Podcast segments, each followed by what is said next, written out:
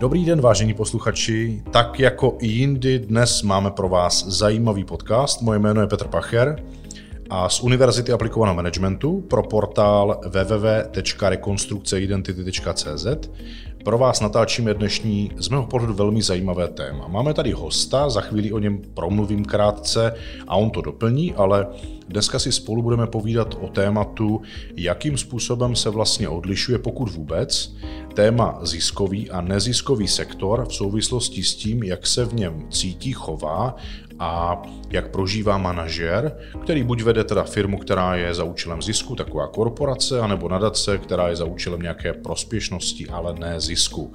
A toho, koho bych chtěl dneska představit a pozdravit, je Blanka Miličková, která z tohoto sektoru pochází, nějakou dobu v něm aktivně pracuje právě v managementu, pracuje v neziskovém sektoru, kde eh, se stará, vytvořila nebo vybudovala pobytové služby pro seniory a je v něm manažerkou Stala se v něm manažerkou od chvíle, kdy to vybudovala, vystavěla a celé to zřídila a dostala to do nějaké velmi dobré kondice. A navíc ještě ji tady máme proto, že je vlastně vzdělávající se a rozvíjející se právě u nás na univerzitě a promluvíme dneska o všech těch tématech s tím spojených. Tak Blanko, pojďte o sobě něco říct posluchačům. Takže zdravím všechny posluchače tohoto podcastu. Moje jméno je Blanka Miličková, jak už pan Pacher říkal, a jsem ředitelkou domovinky Němčičky v obci Němčičky na Břeclavsku. Tak, a vy jste to vlastně vytvořila z ničeho, Blanko. Říkám to správně? Ano.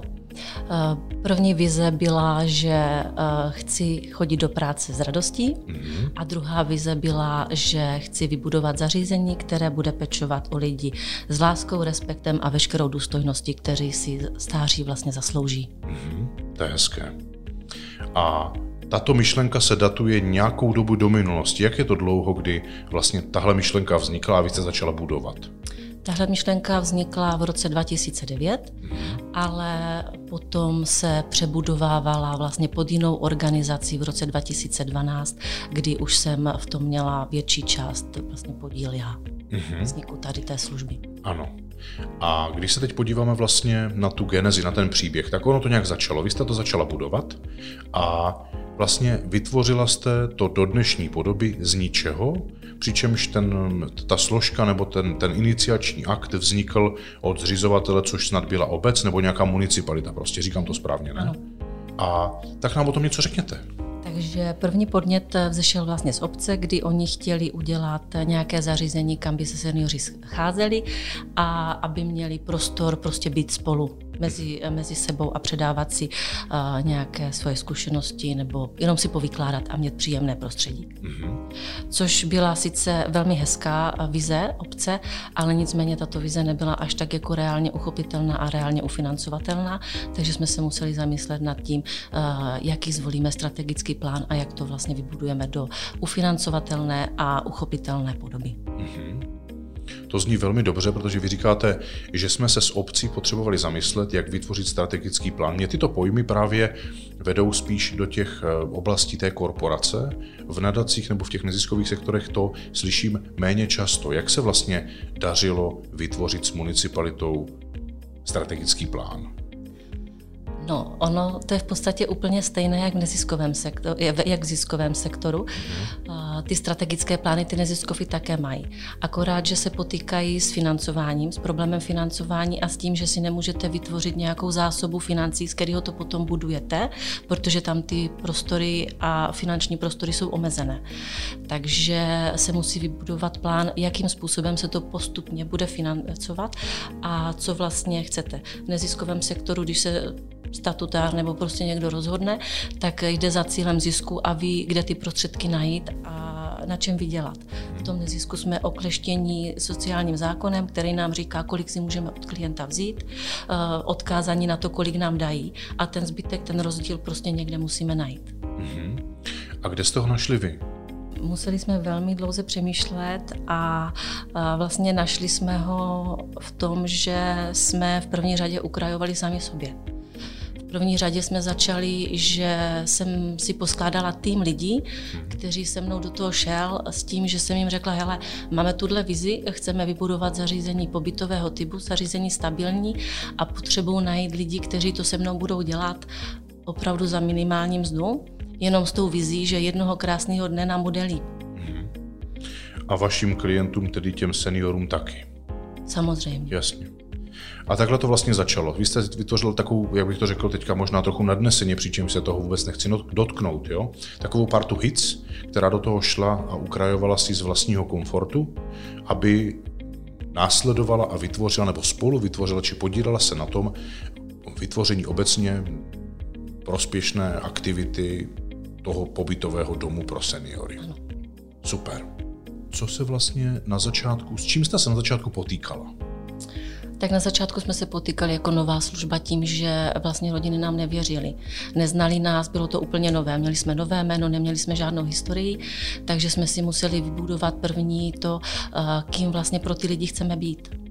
A to jsme dávali vlastně reklamou znát, eh, říkali jsme to všem v okolí, eh, co pro ty lidi chceme dělat a protože na dobrou reklamu opravdu nejsou peníze, které by vám vytvořila marketingová společnost, tak jsme museli jít vlastním příkladem. A ten je velmi uh, pomalý proces, protože lidé, kteří uh, nabývají tu vaši zkušenost a pak ho posílají dál, tak uh, je to to nejlepší, co může být, že když vás do, doporučí někdo. Mhm. Ale nicméně je to velmi dlouhý proces a sebe menší chyba vás vlastně vrátí o deset kroků zpět. Mhm.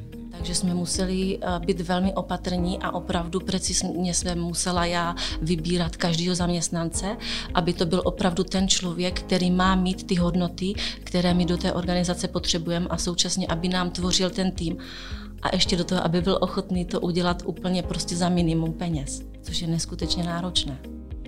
To nepochybně, ale vám se to podařilo, takže co bylo to, co byste dneska dokázala zhrnout jako jakousi extrahovanou zkušenost nebo esenci toho, co vlastně je tím klíčovým eh, praktickým dopadem, co jste dělala, že se to podařilo? Já si myslím, že se to podařilo, protože jsem měla uh, dobrou vizi, mm-hmm. dávala jsem do toho srdce, mm-hmm. uh, dělala jsem to čestně a šla jsem do toho s upřímností úplně ke všem, jestli to byli donátoři, jestli to byli uh, poskytovatele jiných sociálních služeb, s kterými jsme mluvili, jestli to byli představitelé krajů a obcí, tak uh, jsem vždycky do toho dávala tu upřímnost a to své srdce a oni ne, neměli důvod pochybám, protože jsme navázali vztah na základě důvěry a já jsem si vždycky kladla na srdce, abych ho nikdy nesklamala. Hmm. Skvěle. A když se teďka podíváme na to období eh, po tom začátku, tedy to, to rozvojové, to mhm. plně rozvojové období, tak co se vám vlastně dařilo? Co bylo to, co vás, eh, co jste dělali a, a fungovalo a tak jste to opakovali a ono to fungovalo, až jste se dostali do té úrovně té prosperity dnes? Mm-hmm. Tak začali jsme hlavně uh, tou nejupřímnější a nejčistší péči o ty klienty s tím, že první jsme měli vybudovaný pouze denní stacionář, což znamená, že klienti tam dojížděli a odjížděli. Vraceli do domácností se, jenomže v momentě, kdy ty klienti se na nás zvykli a zjistili, že jim je u nás strašně příjemně a ty rodi, s těma rodinama jsme navazovali opravdu silné a hluboké vztahy, tak uh, naraz měli pocit, že když se ten stav nějakým způsobem zhoršil a měli ho dát do jiného zařízení, už pobytového typu, tak ta rodina se prala v tom, že nechtějí, že nás mají prostě rádi. A začali na mě jako na manažera společnosti tlačit, ať popřemýšlím o pobytové službě. Mm-hmm. Tak jsem popřemýšlela a v první fázi jsme vybudovali pobytovou službu pro šest lidí, což bylo rok od vzniku naší společnosti. S tím, že nám bylo jasné, že prostě pro šest lidí jsme neufinancovatel, neufinancovatelní. No a začátky byly krutý. Eh, spávali jsme tam vlastně ne, neúčtovali jsme si to na úkor rodiny, na úkor prostě všeho, jenom proto, aby to prostě vzniklo. Mm-hmm. Já tady vidím obrovskou paralelu s tím, když eh, někdo začíná v tom ziskovém prostředí, v takové té korporativní části, vytvářet něco, co mimo jiné, kromě té účelové složky, že má být prospěšný pro klienty a pro dodavatele, pro životní prostředí, zaměstnance a tak dál, tak vlastně e, e, má prostředky nebo má na, na začátku vlastně startovní linii v podstatě totožnou a také se velmi rychle ukáže, jak kvalitní člověk s kvalitními hodnotami a s identitou přistupuje k tomu realizovat ten záměr, protože eh, i v dnešní době, i dříve a pravděpodobně to bude i v budoucnu, že věci budou začínat, a na začátku se vlastně ukáže, kdo do toho jde tím srdcem, kdo je ochoten tomu obětovat nebo obětovat, poskytnout všechno, co to potřebuje i za cenu vlastního strádání. A to někdy může trvat různě dlouho. U vás to trvalo, vy říkáte, rok, možná i déle než jste se vlastně dostali do kondice, kde to začalo být financovatelné alespoň do té úrovně, že to, co to potřebovalo, to vydělalo. Jak dlouho to vlastně trvalo? Tak vlastně, než jsme, si, eh, než jsme se stabilizovali do té úrovně, v které teďka se domovinka nachází, tak to trvalo asi čtyři roky. A mělo to samozřejmě nějaké postupné kroky, nějaké fáze, které to předcházelo. A eh, my jsme prostě věděli, že eh, ty dva, tři roky to bude fakt peklo. Jak finanční, tak rodinné, tak prostě jsme dávali do toho úplně všechno a to slovo vaše obětování je zcela na místě. Prostě jsme tomu obětovali všechno a, ale za dobrým účelem. Za to, aby jsme vybudovali eh, prostě něco, co má cenu a každý poděkování od rodin, eh, každý eh, úsměv od klientů nám byl prostě darem, nám byla cena toho, co jsme udělali a vracelo nám to, to že to má smysl a hodnotu což v podstatě mělo. Tím, že jsme věděli, že pro těch šest, šest lidí je to nestabilní finančně a my jsme přislíbili obci, která nás zřídila, že budeme vždycky se snažit eh, být na nule anebo v malém plusu, tak aby jsme její rozpočet vůbec nezatěžovali. A to jsem měla neustále na mysli, takže potom eh, čtyři roky čtyři roky na to jsme otevřeli vlastně dalších šest prostorů, šest eh, lůžek pro klienty, což už jsme měli vypočítaný, že to bude stabilní. Ale nebylo to tak, že bychom jako udělali wow a bude prostě, budeme se mít dobře, ale že prostě ten rozpočet bude fakt na nule a že když eh, donátoři se rozhodnou nám ukrojit z těch dotací, protože mnohdy to tak bývá, takže nás to nezrujnuje, že nás to nepoloží. Mm-hmm. Takže uh, další vývoj byl, že jsme museli, nebo měli jsme vypočítané, že do roku 2017 musí být udělaná přístavba a musí se to prostě pohnout na tady toto množství lidí. Mm-hmm. A to je vlastně taková ta fáze ne začátku, ale toho postupného mm, v čase plynoucího budování, eh, aby se ta, to zařízení dostalo do kondice, ve které je dneska. Nicméně, než se budeme bavit o kondici, ve které je dnes, tak ono se v průběhu toho budování něco stalo. Pro vás takové poměrně citlivé téma, které jsme se tady při přípravě otevřeli, takže možná uh, i vlastně bude tak trochu bolestivé o tom teď hovořit. A je to téma vlastně, kdy uh, se, um, vy to nazýváte jako syndrom vyhoření, že jste prostě, že vás to postihlo způsobem, že jste se jako téměř až rozdala pro to zařízení, pro lidi, pro klienty a tak. Eh, určitě eh, tím, jak člověk dává a v sociálních službách člověk jenom dává a to, co se vrací, je mnohdy ano, potěšující, ale není to v té míře, v které to vlastně vydává. A v momentě, kdy se potýká ještě třeba s byrokracií a s donátorama a s tím vším, což mu odčerpává energii, tak eh, to bylo potom těžké. Nejenom to, že když jsme začínali, tak jsme začínali vlastně s kolegyní ve dvou, eh, s kterou jsme se znali asi 20 let, mm-hmm. nebo známe teďka už 20 let, a byli jsme parťáci. Mm-hmm. Jenomže v momentě, kdy se to rozvíjí, tak už nejsme jenom parťáci, už se buduje tým, už to není takové, už se musí ty role vyčlenit. Kdo je prostě pečovatelka, kdo je vedoucí zařízení, kdo je manažer.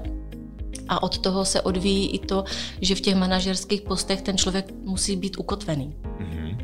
A tam právě, že vznikalo to, že já jsem to chtěla mít pořád postavené na tom, že jsme kamarádi a ne mnohdy to jde. Mm-hmm.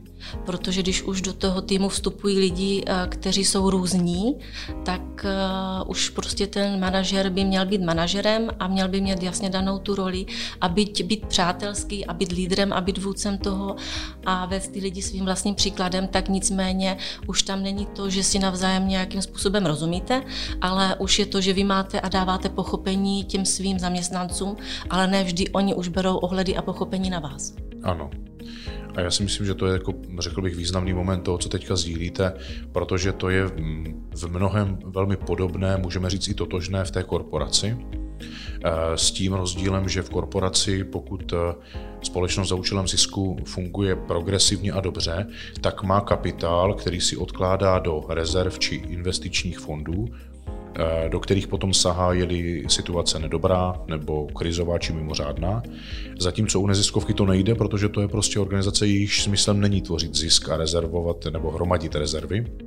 Takže vy jste vlastně průběžně museli být natolik aktivní a natolik bdělí a natolik vědomí a, a přistupovat k tomu takovým eh, způsobem, kdy přitahujete lidi spíše na vztahy a na smysl, než eh, u těch ostatních organizací, kde tyto mezery v jakémsi přístupu může kompenzovat kapitál, který ty lidi v dané chvíli zaplatí a oni budou ochotní zkousnout to, co v neziskové organizaci, prostě vždycky bude vytvářet a poutat ten lídr, protože peníze na to, aby tu situaci překlenul, nemá. A já vnímám, že tohle je právě to, co někdy v těch organizacích může vést k tomu, že ti lídři či manažeři se prostě ve jménu toho nejsou-li dobře opečovaní třeba tím osobnostním či profesním rozvojem, mohou vyčerpat a může to postihnout nejenom je jako osobnost, ale třeba i jejich ostatní role, jako jsou třeba ty rodinné, přátelské vztahy se známými či přáteli, kamarády. No a jak to vlastně probíhalo u vás tohle období? Eh, určitě, eh, když se skládává tým, je to velmi těžké, protože si tam hledáte lidi s hodnotami, které jsou eh, příznačné pro tu cílovou skupinu, které potřebujete, ale současně musíte selektovat lidi, kteří si tam nechodí hojit jenom nějaké své bobínko. Takže to je velmi těžké vyselektovat a pak se ještě dostává do fáze, kdy ten člověk, který tam je a vy víte, že pro tu práci je super a skvělý, se začne potýkat s tím, že si chce třeba založit rodinu, rodinu, eh, chce si vybudovat, eh, chce si postavit dům nebo chce si koupit byt, auto, jedna dovolenou, cokoliv, tak eh, ty finance už tam nejsou tak veliké a potom, když přijde nějaký velký supermarket a nabídne mu opět o 6 tisíc víc, tak on prostě jde tam, protože v této fázi, v které potřebuje vybudovat svůj soukromý život, je to pro něj důležitější a vy víte, že na toho člověka nemáte vlastně žádnou eh, páku, jenom toho motivovat a, a vysvětlovat, proč vlastně tu práci dělá u vás. Mm-hmm. Samozřejmě nechci říkat, že tam nejsou vůbec žádné peníze na nějaké motivování zaměstnanců, určitě tam jsou, ale myslím si, že business sféra, pokud bude chtít, tak vás vždycky převálcuje.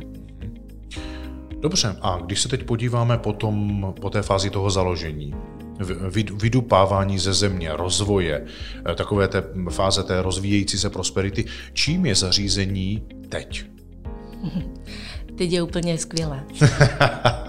a, eh, a jak by se to charakterizovala pro ty posluchače, kteří neznají vaše zařízení? Um, naše zařízení je, uh, já si, já si do, troufnu říct, že jedno z nejlepších v okrese Břeclav. Mm-hmm. Našli jsme jméno i mezi ostatními poskytovateli, jako ti, že jsme opravdu odborní a dobří. Mm-hmm. Je finančně stabilní a má velmi dobré jméno i mezi vlastně ostatními rodinnými příslušníky. Myslím si, že jsme vybudovali zařízení, za které se vůbec nikdo nemusí stydět a řekla bych, že jsem na to nesmírně hrdá. Ale to není moje práce. To je práce celého týmu, který tam prošel. To je prostě každým človíčkem, který tam byl, každou klientkou, která nás posunula, každým klientem, eh, který nás nějakým způsobem utvářel. A prostě je to budování celého týmu. Který vy jste vedla. A to je role, která se nedá odevzdat, zcizit, eh, napodobit. Prostě to je autentický otisk vás, protože vy jste byla ta, která to začala tvořit a budovat. A já jsem moc rád, že tady spolu o tom dneska hovoříme, protože ta další otázka v souvislosti s tím, nebo navazující mm-hmm. na mhm. to, čím je zařízení dnes, tak já mám potřebu se ptat, a kým jste vy dnes, Blanko? No dnes. Ano. dnes 22. května mm-hmm 2020, mm-hmm. jsem to konečně zase já. Mm-hmm. A já bych se toho chytl právě, protože eh, to, že říkáte, že jsem to konečně zase já, eh, může posluchače vést otázce, aha, takže Blanka vlastně nějakou chvíli asi nebyla ona. Jak byste to teď vlastně připodobnila posluchačům, co to je, že to jste zase vy teď? No řeknu to úplně upřímně, byla jsem uzlíček neštěstí eh, v sociálně masce převlečené za úspěšnou ředitelku neziskové organizace. Mm-hmm.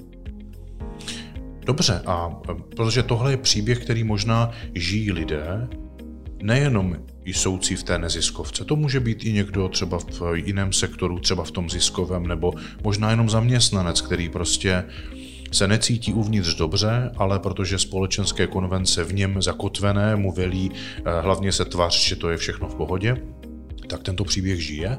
Tak eh, co se vlastně změnilo, že vy dnes jste sama sebou, což je stav posunu od toho uzlíčku, jak vy říkáte, který tam byl? Co se změnilo? Potkala jsem vás. to zní úplně fatálně, Blanko. Eh, pojďte nám říct víc. Změnilo se to, že jsem přišla vlastně na univerzitu mm-hmm. a začala jsem, vstoupila jsem do rekonstrukce identity mm-hmm. a začala jsem přemýšlet eh, sama nad sebou. Začala jsem přemýšlet eh, nad tím, kdo vlastně jsem, mm-hmm. v jakých rolích jsem, proč v těch rolích jsem, kým vlastně chci být, jaká chci být. Skvěle.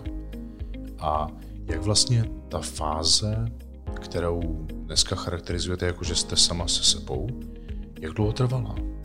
Já bych řekla, že asi tři čtvrtě roku. Dobře, a co se vlastně během toho tři čtvrtě roku dělo? Tedy vy říkáte, že jste si ujasnila odpovědi na otázky, které jste teď eh, vyslovila. A když bychom se na to podívali, co se vlastně dělo, jaké aktivity jste konala v průběhu toho tři čtvrtě roku, že dneska vnímáte, že jste sama se sebou? Jaké aktivity? Řekla bych, že jsem potřebovala se vracet sama k sobě. Potřebovala jsem být eh, sama se sebou. Potřebovala jsem se koncentrovat a potřebovala jsem velkou dobu a velkou míru toho opravdu přemýšlení, proč vlastně to všechno dělám a co mi to přináší.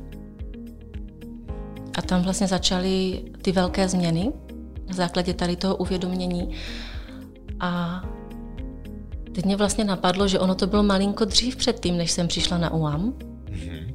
Ono to vzniklo tím, že jsem jednoho krásného dne vzadu eh, vstala z postele, mm-hmm. prošla jsem kolem zrcadla, tam se myhla nějaká osůbka, mm-hmm. tak jsem se zastavila, dívala jsem se na ňu a jsem vlastně neviděla sama sebe. Já jsem viděla zničeného, utrápeného člověka, naprosto vyčerpaného. A říkala jsem si, ty brďo, jako to, jsem to dotáhla? A tak jsem se zamyslela, nasadila jsem si sociální masku a šla jsem mezi lidi. Ale to bylo pro mě tak strašně silné, protože uh, téma syndromu vyhoření v sociálních službách je velmi uh, silné téma. Uh, prolíná se napříč všemi poskytovateli. Je to velmi řešené téma, protože opravdu uh, lidé tam spoustu věcí dávají, málo se jim dostává. A nejenom to, že uh, vlastně ty klienti tu energii odebírají, tak mnohdy odebírá i ta rodina, protože nemá pochopení pro jejich obětování. A tam vlastně se zastaví do nějakého, začarují se do nějakého kolečka, do nějaké spirále, která je neustále vysává a je to pro ně velmi těžké. A protože moje velmi dobrá kamarádka se syndromem vyhoření přešla, prošla vlastně rokem předtím, a já jsem to na ní pozorovala a viděla, protože jako lektorka syndromu vyhoření uh, jsem to přesně znala, že jo, teď to vím, teď to mám na tom papíře. A já jsem jí říkala, že jde do toho syndromu a ona mě tvrdila, že ne. Ale v tom zrcadle jsem vlastně uviděla jí. Měla jsem úplně stejné charakteristické rysy v tom obličeji, tu únavu, jako ona a to pro mě byl vystražný prostě maják k tomu, že jsou na špatné cestě. A pak jsem si uvědomila, že mě to tak strašně vyčerpalo, že nejenom to, že jsem nasazovala sociální masku, když jsem odcházela z domu, ale jak jsem potřebovala nasadit vlastně, když jsem stávala z postele a šla za rodinou.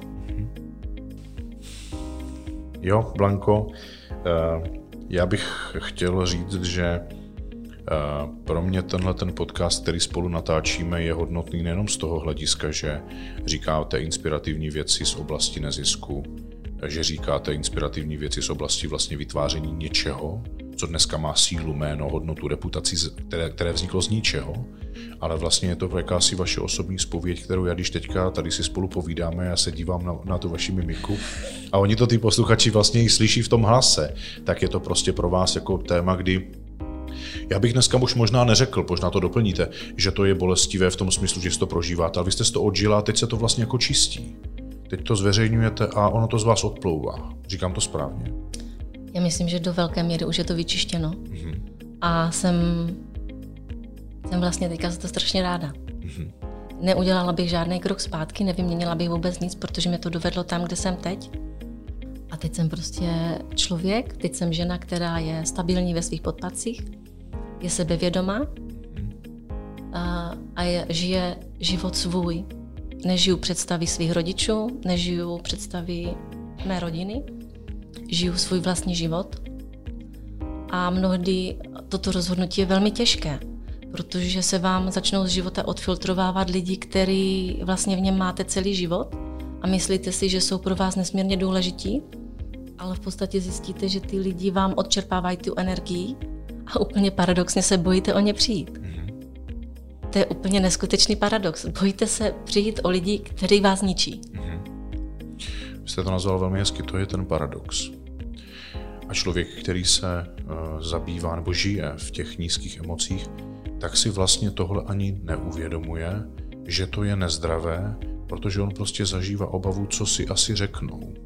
Jasně. Jasně. Vám záleží, vám záleží na názoru člověka, který vás ničí. Ano.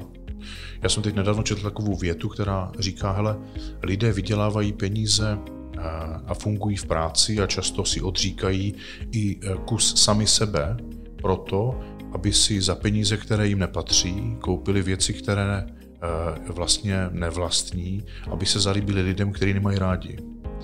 A je to vlastně paradox, který tak trošku vystihl možná i to, co říkáte vy. Takže já tohle spatřuji jako velmi hodnotný eh, rozhovor, který se skloubil nebo snoubil několik různých témat, za které jsem velmi rád Blanko. A protože se blížíme k závěru, tak pojďme si říct, co je tedy takové to um, zhrnutí, nebo kdyby si posluchači mohli odnést jednu věc z toho dnešního podcastu, co by od vás znělo jako poselství pro ně? Určitě bych chtěla všem říct, aby dostali odvahu se rozhodnout žít svůj vlastní život a ne představy někoho jiného. Děkuji moc, to je moc silná věta a já bych snad doplnil jenom, že ať už je ta odvaha žít svůj vlastní život eh, v člověku, nebo ona tam teda je vždycky, ale on buď k ní tu cestu vidí nebo nevidí, tak eh, stejně jednou ten moment přijít musí, protože to strádání, ty nepříjemné, nekomfortní pocity, ty nízké emoce, které mu tu energii berou, prostě nebudou brát do nekonečna, protože ten rezervoár se jednou vyčerpá. A je na nich, jak brzo nebo včas zareagují, aby začali přemýšlet o tom, kým jsou, jak jste to popisovala, a jaký vlastně život, jaký ten design toho života chtějí mít, aby se cítili dobře.